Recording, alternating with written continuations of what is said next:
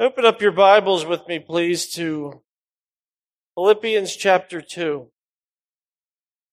And if you don't have a Bible with you, you can use one in the seat back. And if you don't have a Bible at home, you can keep that one. And if the print's too small in that one, which I think it is, we have larger print Bibles on that shelf in the back. You can have one of those. Consider that our present to you.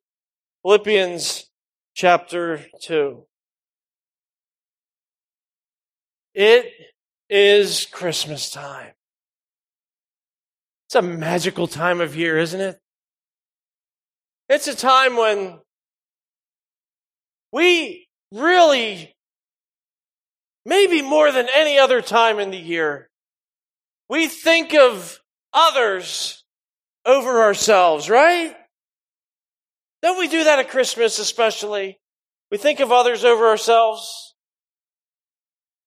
I mean, except, except when you're like at the mall and you're about to pull into that parking spot, right? And that jerk pulls in ahead of you. You know what I'm talking about? And you're like, I was sitting here with my turn signal on. You didn't see me, but you went right in there. Other than that, we're pretty good about being selfless, aren't we?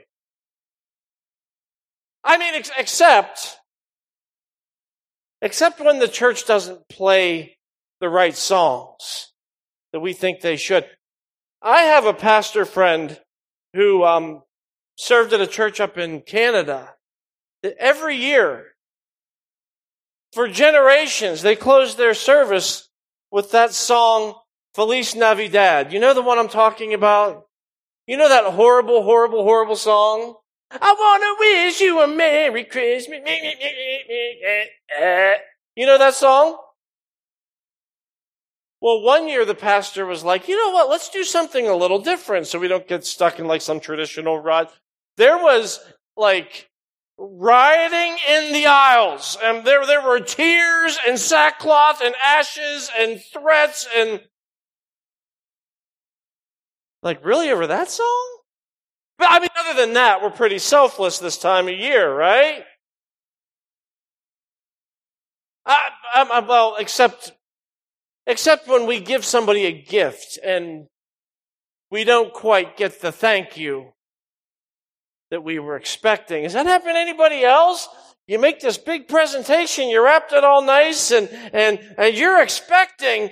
It doesn't have to be a ticker tape parade, but come on, something. And you give the gift, and they just kind of take it, and they're like, oh, thanks, that's nice. You're like, no, it's more than nice. And but I mean, other than that, we're pretty selfless, and we think of others over ourselves, right? Well, I I guess also, except, except for when we put the decorations away. For some of us, it'll be tomorrow we put them away, and for some of us, it'll be June. When you get your Christmas decorations away and you feel like, well, maybe Christmas wasn't what I wanted it to be. Maybe it was a bit of a letdown. And I think if we're all going to be honest with ourselves, we should confess that really, by nature, even this time of year, we still get stuck being pretty self centered. My way, my rights. Or as we had one uh, adopted grandma's, her, her saying was always, I don't prefer that. Or we say, that offends me. Right? Well, self-centeredness is a miserable way to live. In the home, it's miserable in the workplace. And self-centeredness causes all kinds of problems in the church. We talked about that. We're going through the book of James, and we saw this in uh, James chapter four. There's fights, there's quarrels, there's even murder that takes place because people are selfish and insist on getting what they want, how they want it, when they want it. They're like, well, how do I fix that? How can I stop being so self-absorbed? Well, look at Philippians chapter two. Looking at, uh, we'll pick up in verse two. He says, Complete my joy by being of the same mind, having the same love, being in full of uh, full accord, excuse me, and of one mind. Here it is, verse three. He says, do nothing from rivalry or conceit, but in humility count others more significant than yourselves. Let each of you look not only to his own interests, but also to the interests of others.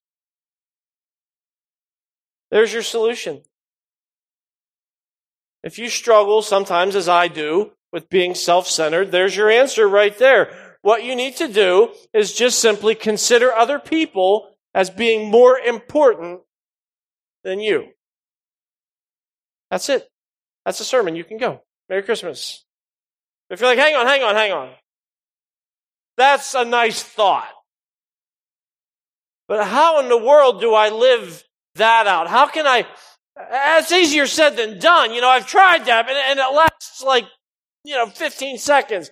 How do I, how do I consider other people more important than me? How can I, how can I truly live a selfless lifestyle? Well, you know, the very next thing that Paul talks about here is the incarnation. He talks about the truth that God Almighty became a man. And in our vernacular today, he would we would say that Paul goes right into the Christmas story. You see, it's a story of promise. The Christmas story is a story of miracle. It's a, it's a story of hope. Ultimately, as Pastor Taylor preached last week, it's a story of salvation. But this Christmas, I want you to see that there's something more for us. That the story of Christmas, the story of God becoming a man, is also the example of selflessness. Look at verse five. He says, have this mind among yourselves. This mind, like what mind? We already talked about that. Considering others more important than yourselves, um, looking over the interests of others. You're like, man, where do I, where do I get that mind? Where do I get that mindset? Well, look at verse five. He says, which is yours in Christ Jesus. If you are a follower of Jesus Christ, if you are a born-again believer, I have great news for you. You already have this mind.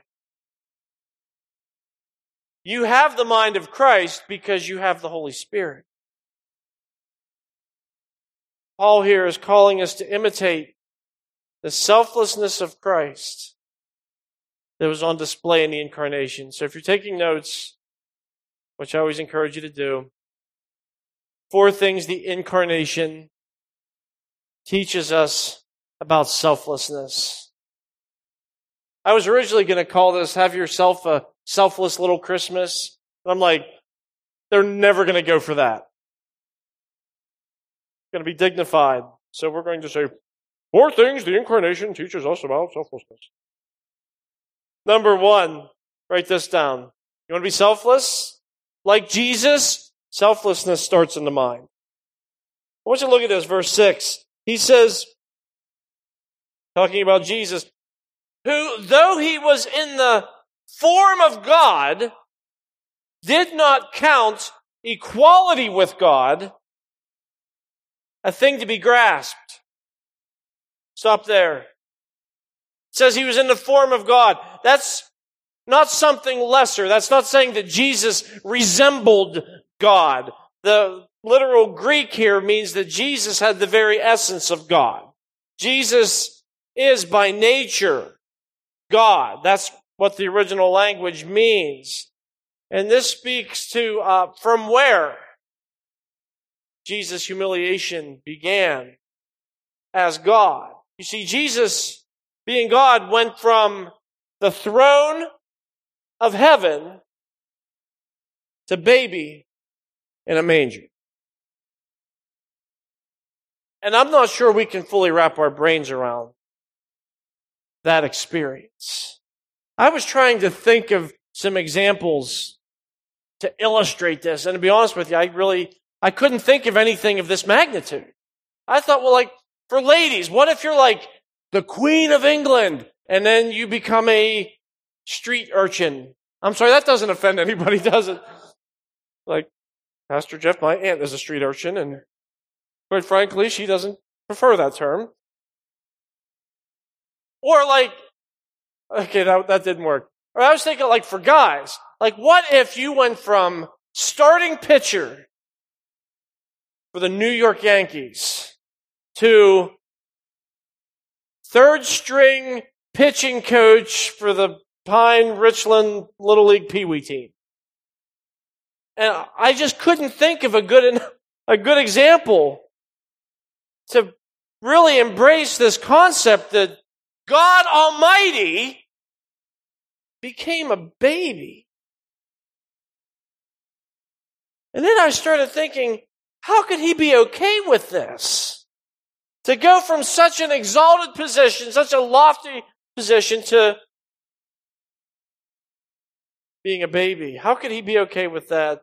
Well, here we have our answer. It started in his mind.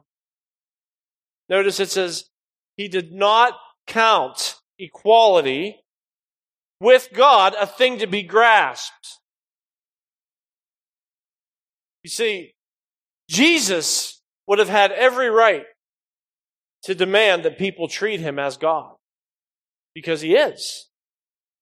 But Jesus said, you know, if letting go of that privilege is going to help people, then that's not something that I need to hold on to. In Jesus' mind, he didn't feel the need to tightly cling to all of the privileges that come with being God. And my friends, if you're going to humble yourself, if you're truly going to be selfless like you want to think you are, like Jesus, it has to start in your mind. You have to get to the place where you have made up in your mind that you do not have to insist on your rights. You have to get to the place in your mind like Jesus that you're not too important to stoop down and help somebody in need. And that's so counter to our flesh, where we're constantly worried about my rights and what do I deserve, and, and, I, and, and I can't believe you asked me to do that.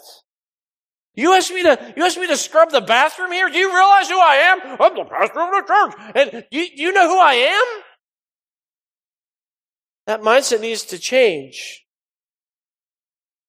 to, well, you know, if God was willing to become a man to help people, there's no title that I could ever have that puts me above helping people. Right? So selflessness starts in the mind. You got to reconsider some things. Number two, selflessness is a matter of identity. Look at verse seven. Again, it's it's you can barely wrap your brain around this. It says, "But Jesus, God, made himself nothing, taking the form of a servant, being born in the likeness of men." So you see this train of thought here. The way Jesus thought determined the way Jesus saw himself. You see that? It says he made himself nothing, or he emptied himself. That, that's not subtraction, okay? It's not like Jesus stopped being God for a while. That's not what that means. It does mean that he saw himself in a new identity. Notice it says, taking the form of a servant or a slave. You see the change of identity? Jesus said, I am the King of Heaven. And in the incarnation, he says, I am a servant. Like, well, how far did he take that? It says he was born in the likeness of men. Jesus Christ in the incarnation totally identified with us as human beings. People thought of Jesus in form no different than a regular man. And see, that's the, that's the mystery of Christmas. That somehow Jesus is fully God and fully man at the same time. That God emptied himself of his glory to be confined to a human body.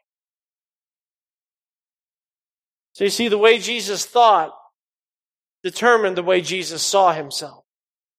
First a negative and then a positive. He says, I, I don't need to demand my rights and privileges. I do see myself as a slave.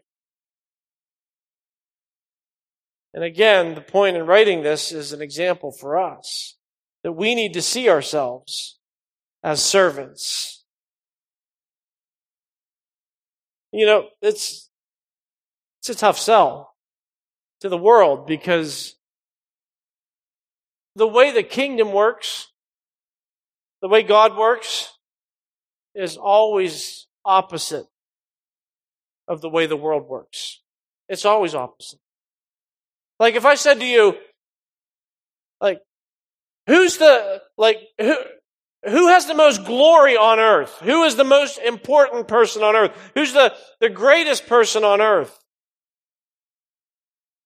Well, the world would start to think in terms of who has the most people serving him, right? Who has the, the, the, the biggest payroll? The biggest, you know, staff, employees, like who, who is that? And that's how we determine greatness. But Jesus said, the greatest among you will be the servant of all. And I heard one preacher say this, and I, I, I love this. He said, you won't know if you're a servant until you're treated like.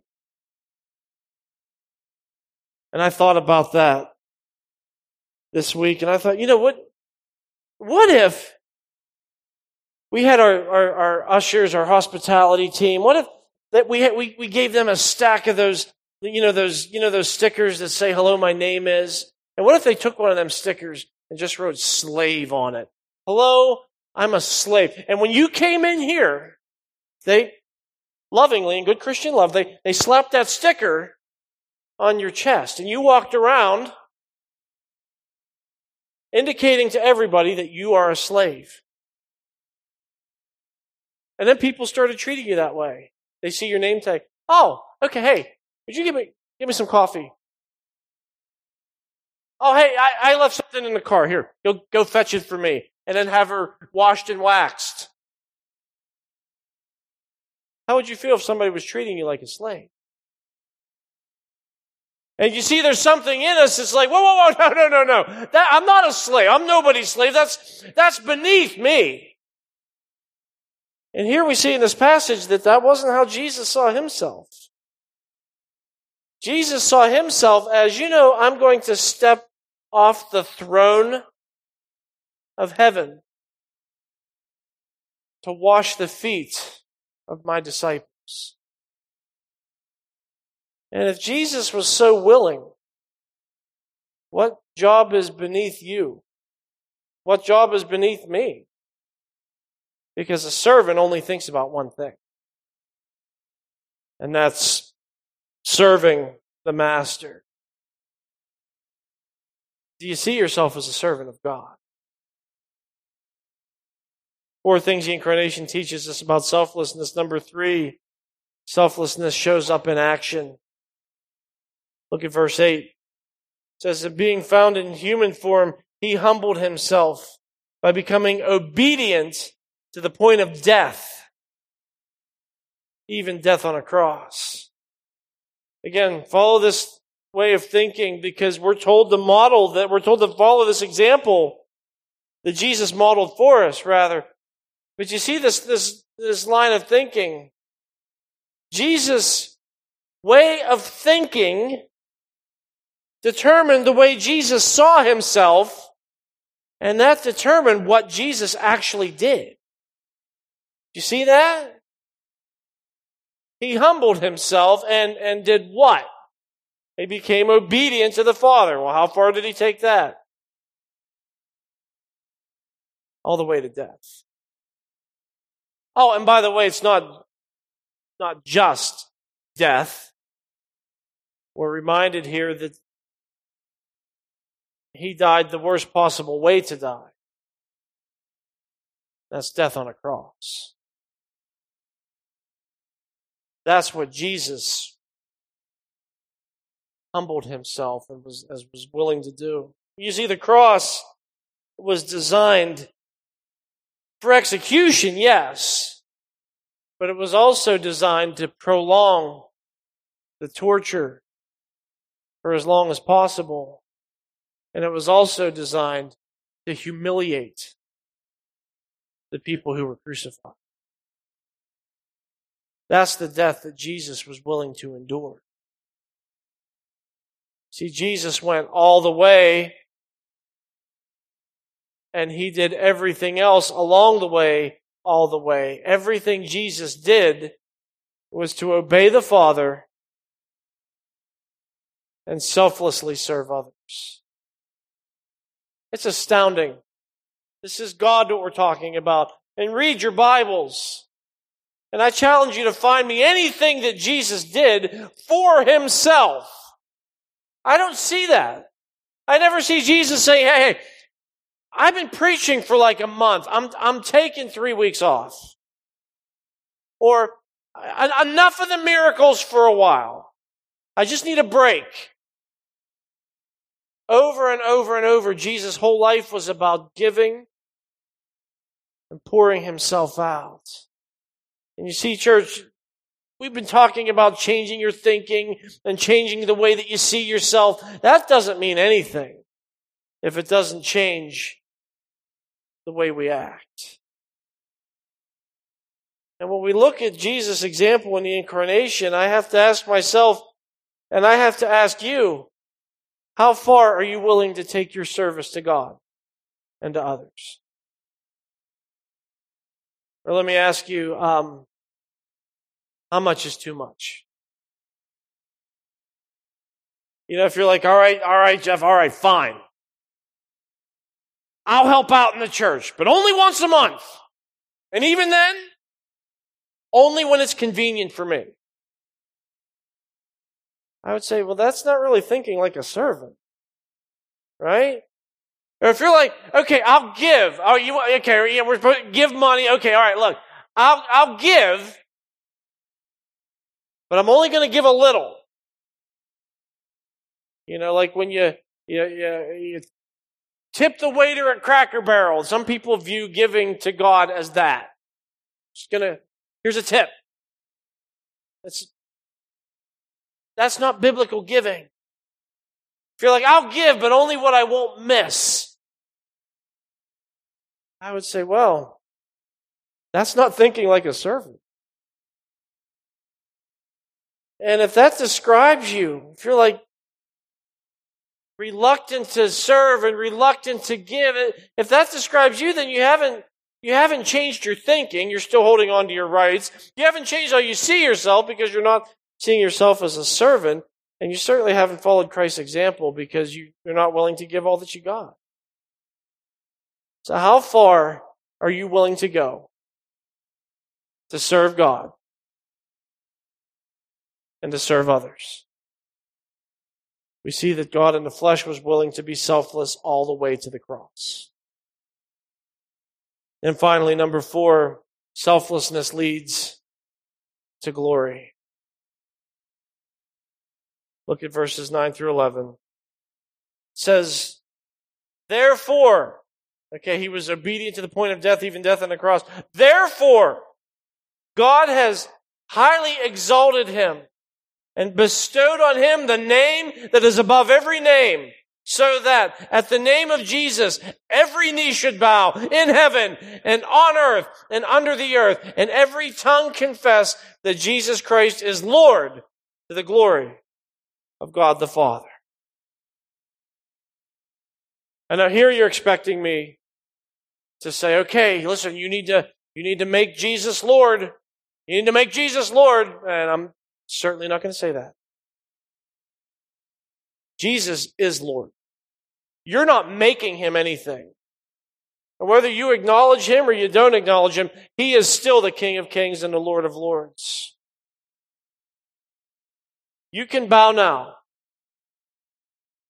or you can bow later. But someday you are going to bow. But there's a difference. Right now, you have a choice. But if you need more motivation for selflessness, We we have several already, right? So we have several motives to be selfless. I could say you need to be selfless because then you're like Jesus. Or I could say you need to be selfless because then you'll be used of God. Or you need to be selfless so that there's unity in the church, like we talked about a couple of weeks ago. Here's another reason to be selfless. It's exaltation. It's glory. See that first word in the verse, uh, verse nine. Therefore. Therefore, what he's saying is because Jesus Christ faced the ultimate humiliation, he experienced the ultimate exaltation. Like, well, how did Jesus get there? Well, it certainly wasn't through manipulating people, using people, stepping on the little guy, stepping over the little guy. Jesus took the path that, quite frankly, does not make human sense. He emptied himself.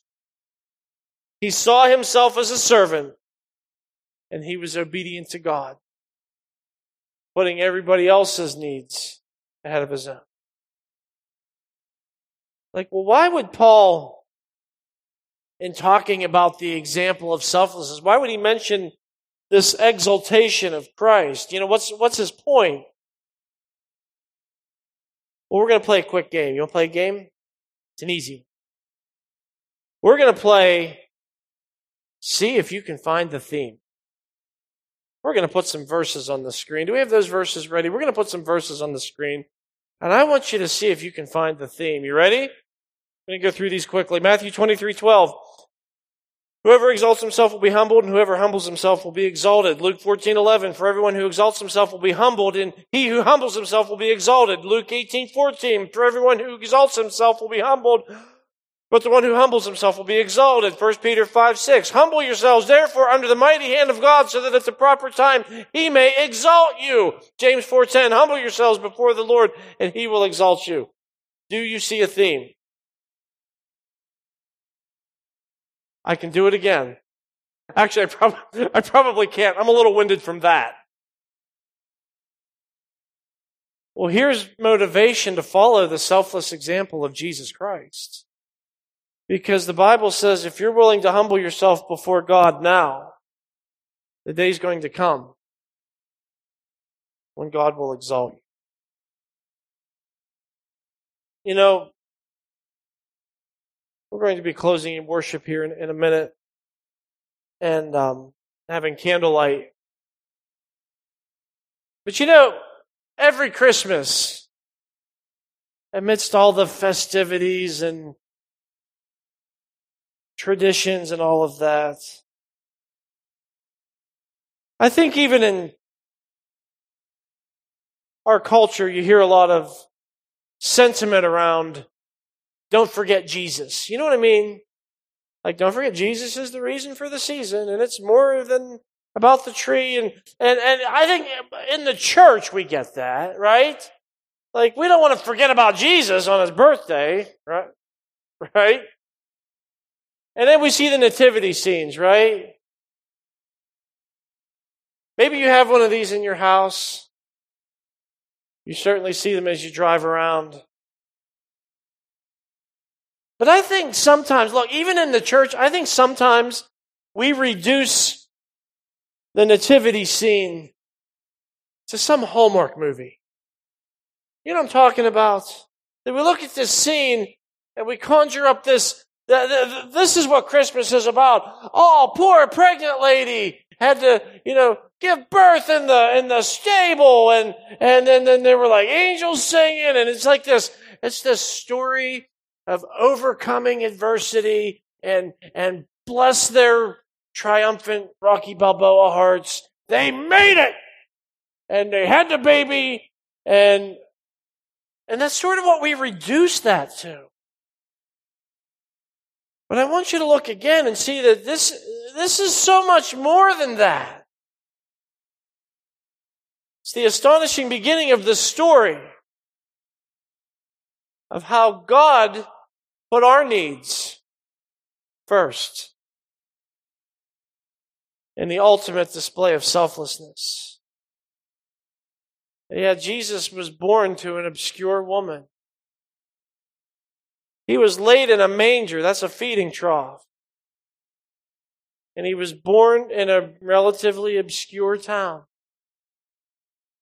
He was raised in another obscure town.